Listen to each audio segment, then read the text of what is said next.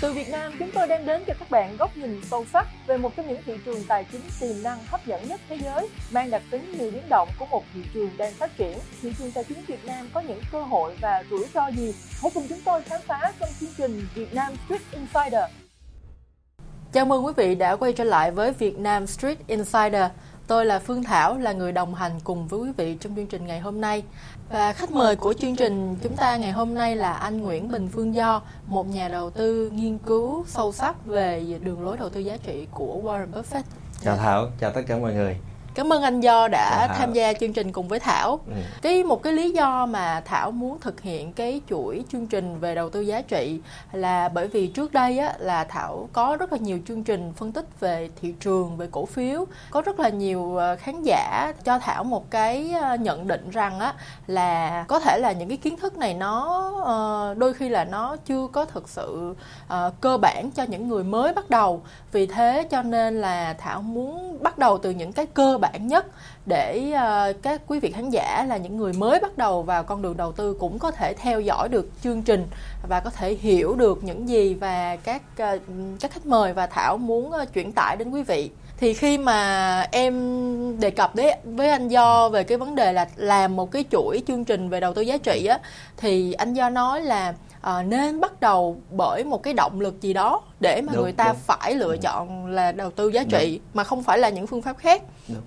thì em mới có hỏi anh là vậy là cái động lực đó là gì thì ừ. anh do nói là cái đó là đi tìm một cái đích đến cuối cùng của mình là về vấn đề tự do tài chính ừ. nhưng mà em thấy là uh, cái cụm từ tự do tài chính ở nước ngoài có thể là nó phổ biến nhưng ừ. mà ở Việt Nam đối với uh, rất là nhiều người thì cái cụm từ đó nó hơi xa lạ nó có có vẻ gì nó không gần gũi á khi mà em mới bắt đầu em bước vào cái con đường đầu tư á là khoảng năm em hai mươi mấy tuổi ừ. thì em không nghĩ đến chuyện đầu tư tài chính là để đầu tư vào chứng khoán là để tự do tài chính đâu. Em nghĩ là ok bây giờ cái công việc của mình mình cảm thấy nó không nó không có phải là bền vững lắm. Thì em muốn tìm một cái nguồn thu nhập khác.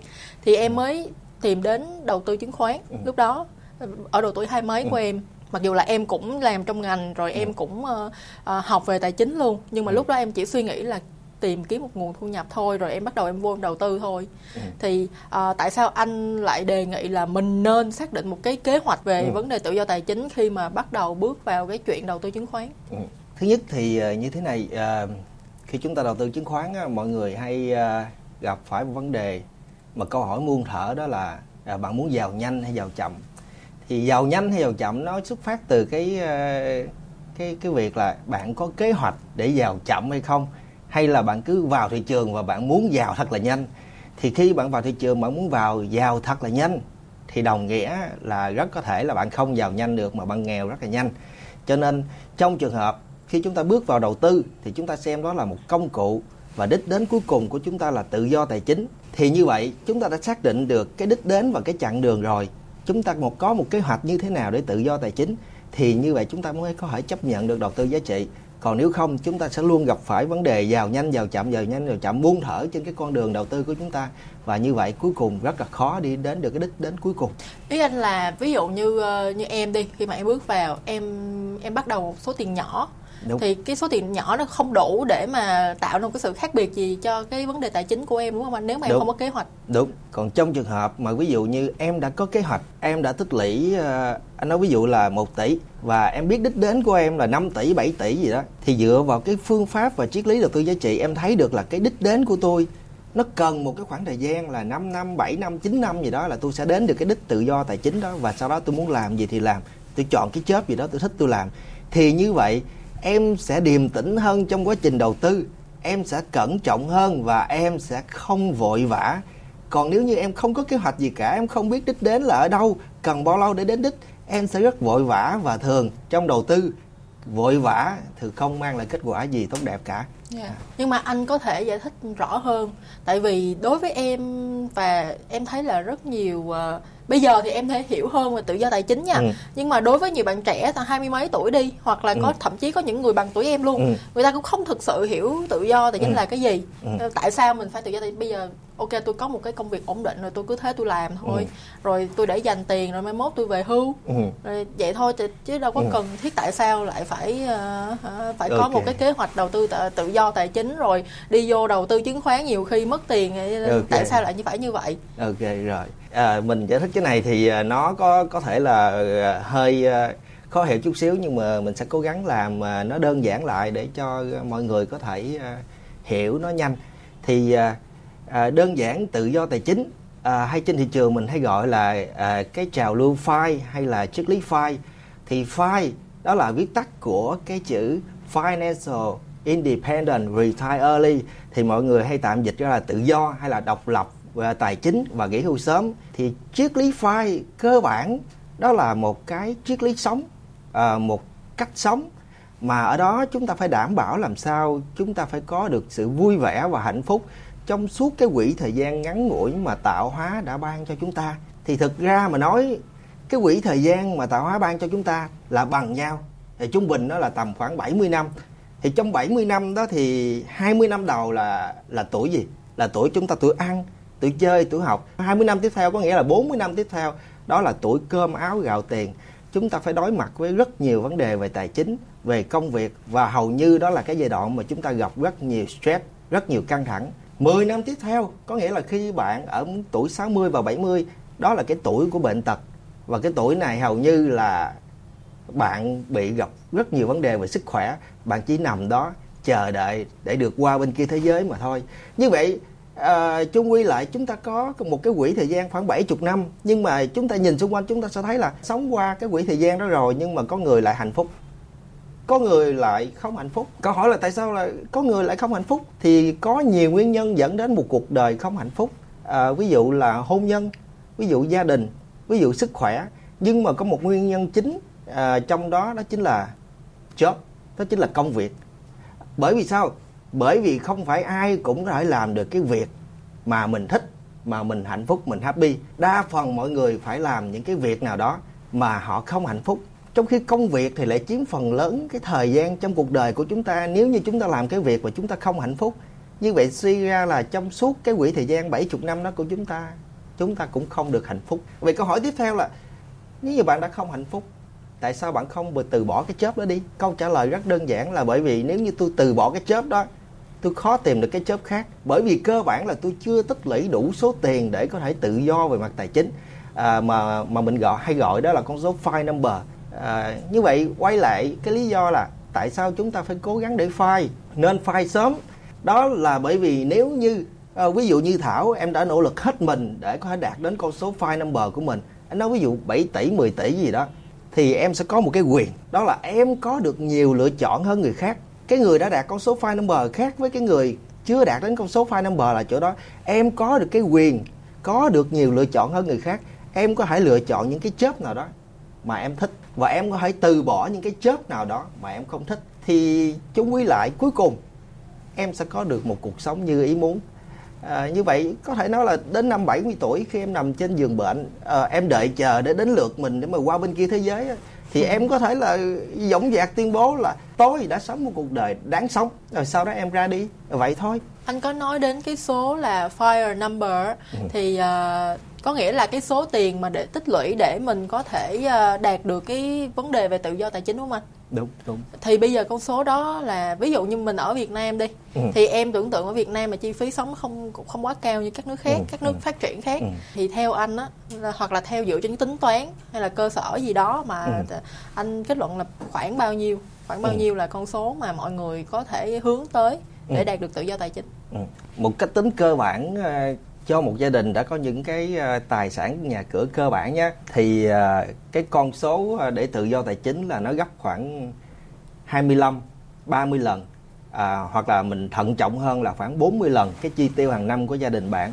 Ví dụ như thế này à, một gia đình sống ở một miền quê nào đó mà mình đã đạt đến cái trạng thái tài sản ổn định rồi có nghĩa là có nhà cửa cơ bản rồi sau khi tính toán ước lượng kỹ lưỡng các loại chi phí chìm nổi phát sinh gì đó thì gia đình mình nhận thấy là cái chi tiêu hàng năm nó sẽ dao động không lớn là tầm khoảng 200 triệu à, một năm. Như vậy thì cái số tiền file number chính xác họ cần là nó tầm khoảng 25 lần của 200 triệu, có nghĩa là khoảng 5 tỷ.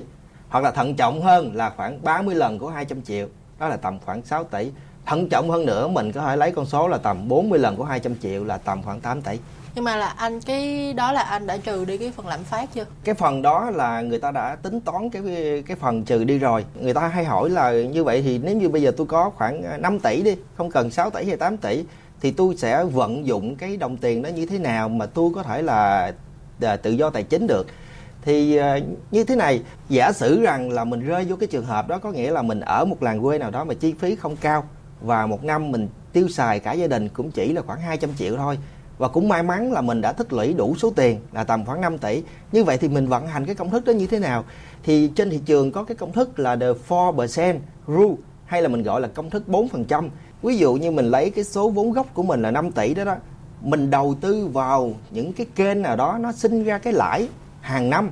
À, ví dụ tầm 10 15 phần trăm hay là bạn có thể đầu tư cái kênh nào đó quá xuất sắc bạn có thể tạo ra 20 25 phần trăm trên cái vốn gốc một năm thì chúng ta có những cái kênh cơ bản thôi. Ví dụ như chúng ta có thể mua cổ phiếu của những doanh nghiệp tốt, trả mức cổ tức cao, hay là chúng ta mua những cái quỹ chỉ số Vin 30 hay là chúng ta mua những cái bất động sản nào đó mà nó có thể sanh sôi ra cái tiền thuê tốt, hoặc là đơn giản chúng ta đi gửi tiết kiệm ngân hàng, hay là mua trái phiếu của những doanh nghiệp tốt. Thì làm sao chúng ta có thể đảm bảo cái lãi kép hàng năm, ví dụ là 10 tới 15 phần trăm? Thì ở đây mình lấy con số 10 phần trăm để cho mọi người dễ ờ, dễ mường tượng. Thì bây giờ mình, tôi có 5 tỷ, tôi gửi vào thì tôi được khoảng 10% có nghĩa là tôi được khoảng 500 triệu. Thì trong 500 triệu đó đó à, 500 triệu mà tiền lãi sinh ra hàng năm tôi có thể rút ra 200 triệu để chi tiêu cho gia đình của tôi. Và còn lại là 300 triệu đó là tương ứng là khoảng 6% tôi sẽ lại đầu tư dồn lại trong cái cái vốn gốc ban đầu.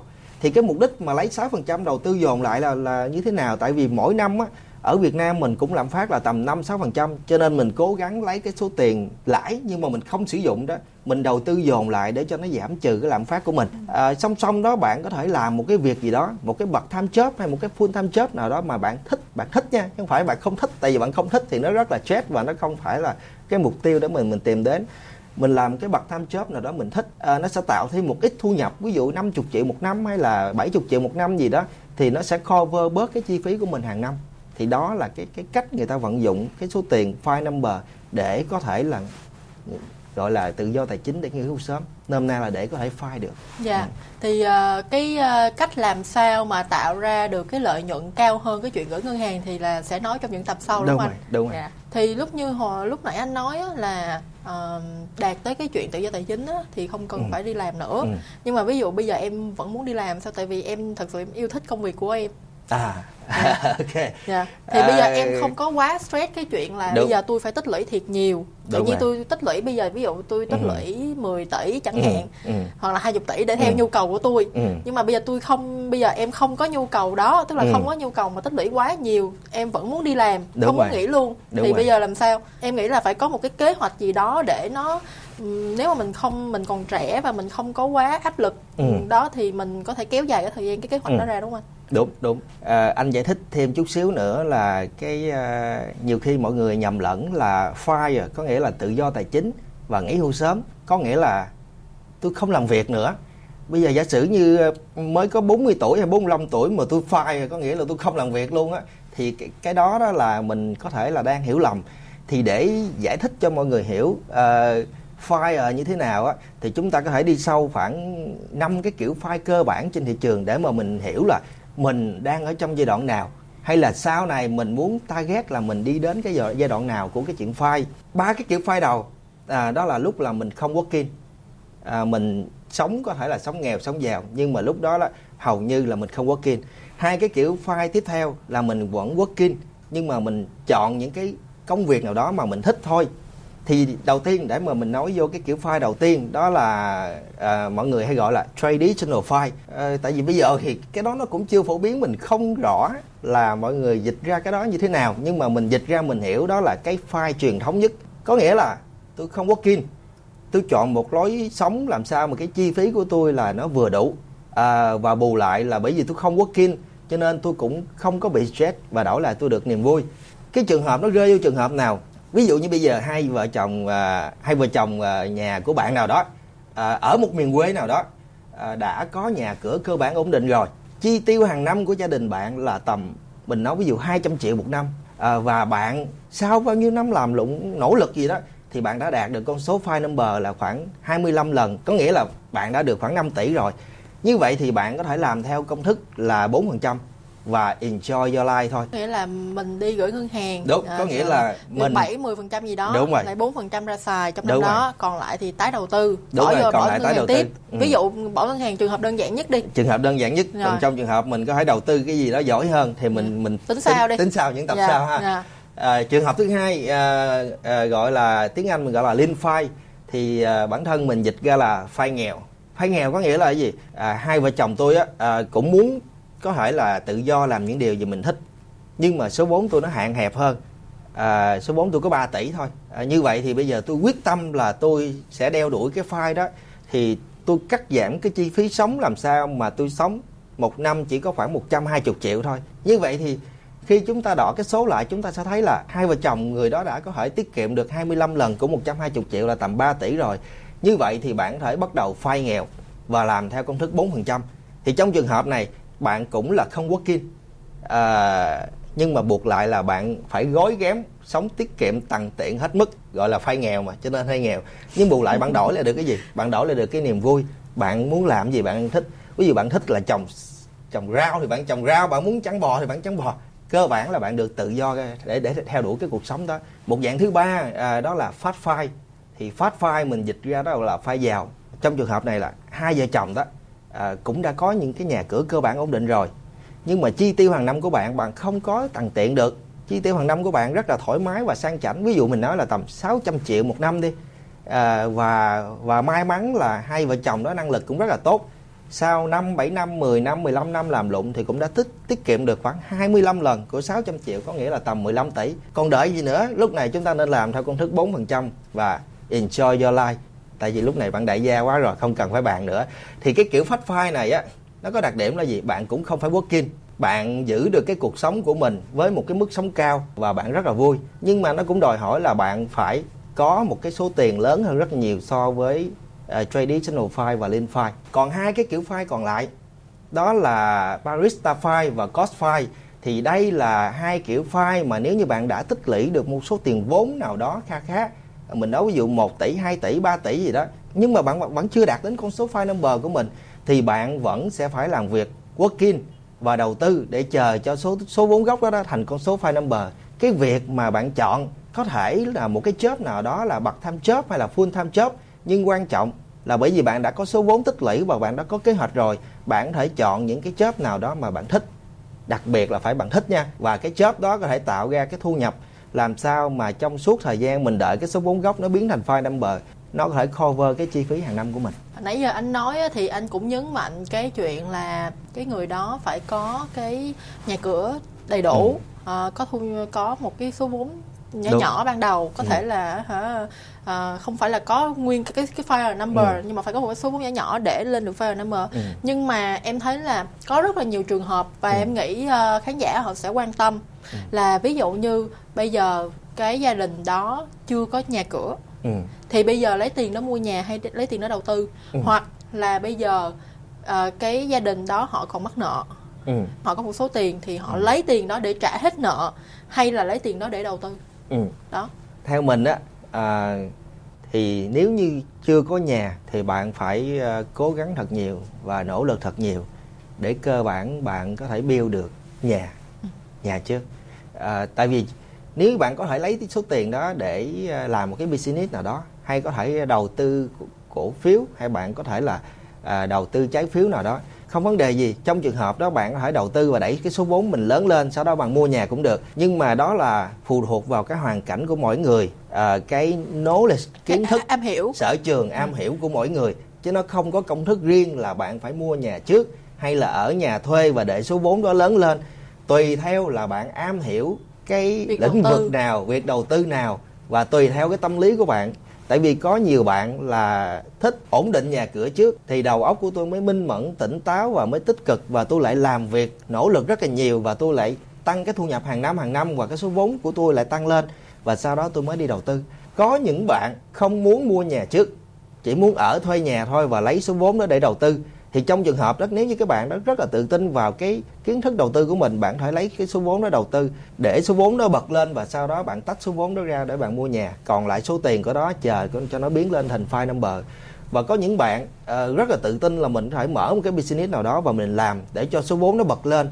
Bật lên xong mình mới tách một số tiền ra mình mua nhà và cái số vốn còn lại mình đợi cho nó lên thành con số file number. Thì thực ra cái này nó có rất là nhiều mô hình vạn trạng không có một công thức cứng nhắc cho tất cả tại vì à, thứ nhất là nền tảng tài sản thứ hai nền tảng kiến thức à, sở trường và tâm lý của mỗi bạn là khác nhau của mỗi cặp vợ chồng mỗi gia đình là khác nhau cho nên tại sao nó không có một công thức chung là như vậy yeah. Dạ. ừ. nhưng mà cái từ khóa ở đây vẫn là cái kiến thức và cái tâm đúng. lý đúng không anh đúng vẫn là kiến thức và tâm lý và bởi vì là cái việc file này á, thực ra là nó khó chứ không phải nó dễ dàng và cái kế hoạch mình đưa ra đó là một con số rất là dễ dàng để cho mấy bạn hiểu. Và cuối cùng mấy bạn lấy nó là một cái khung sườn.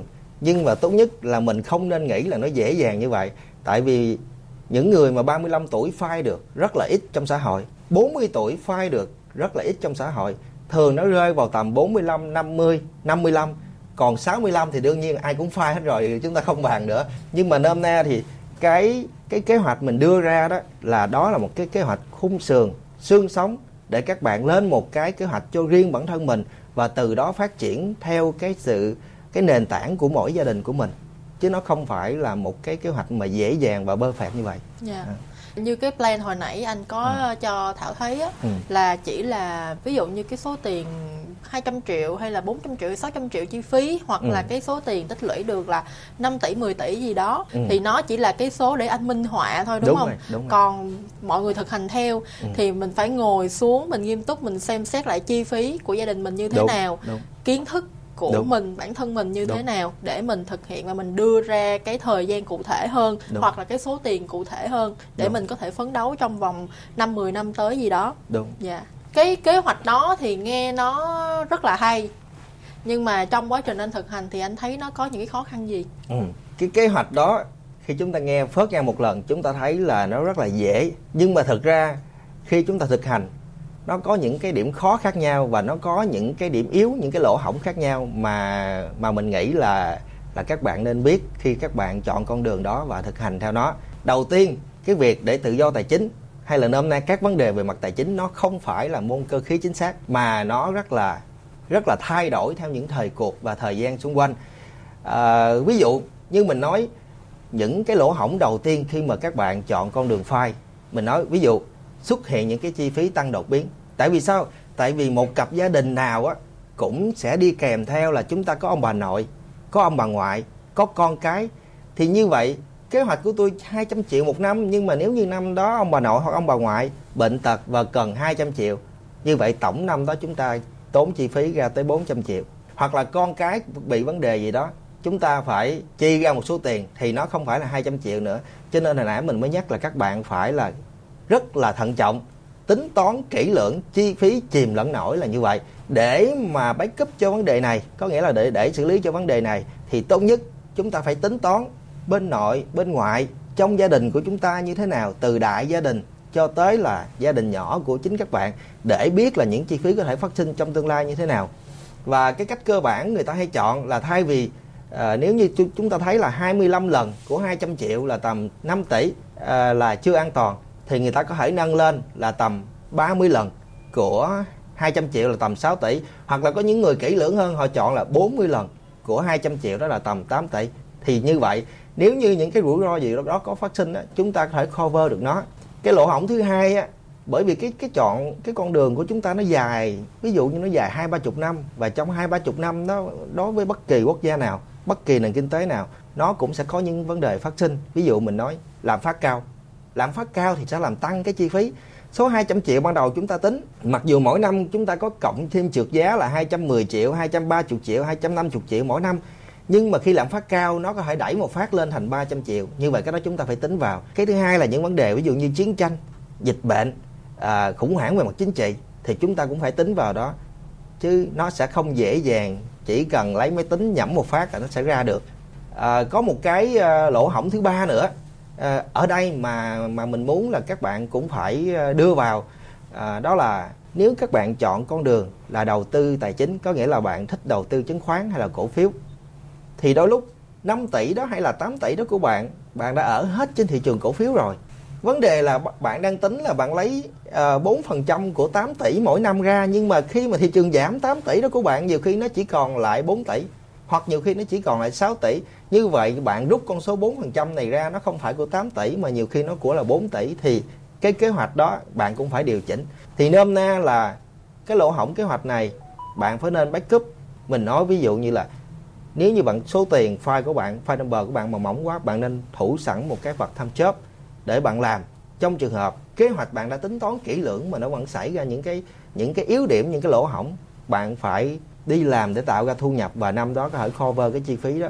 Còn cái chuyện đầu tư nó sẽ có lên có xuống có lên có xuống. Nhưng mà chúng ta cover được một năm hai năm đó thì chúng ta sẽ sẽ có thể là vận hành được cái kế hoạch này nãy giờ anh do nói rất là nhiều về cái uh, fire plan thì uh, em uh, sẽ diễn diễn đàn ừ. lại theo cái tóm tắt lại theo cái ý của anh để ừ. cho nó uh, nó ngắn hơn một chút ừ. à, đầu tiên là mình phải uh, có một cái mình mình có một cái lối sống tiết kiệm biết được cái chi phí của mình là bao nhiêu ừ. để mình có thể tích lũy được một ừ. cái con số và ừ. sau đó là mình sẽ uh, phải tích lũy kiến thức để ừ. mình có thể đem đến một cái mức sinh lời tốt hơn cái chuyện mà gửi ngân hàng chẳng hạn. Ừ.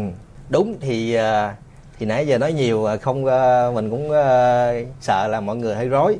Chúng ta phải tóm lược lại cái key point cho cái file plan này là gì?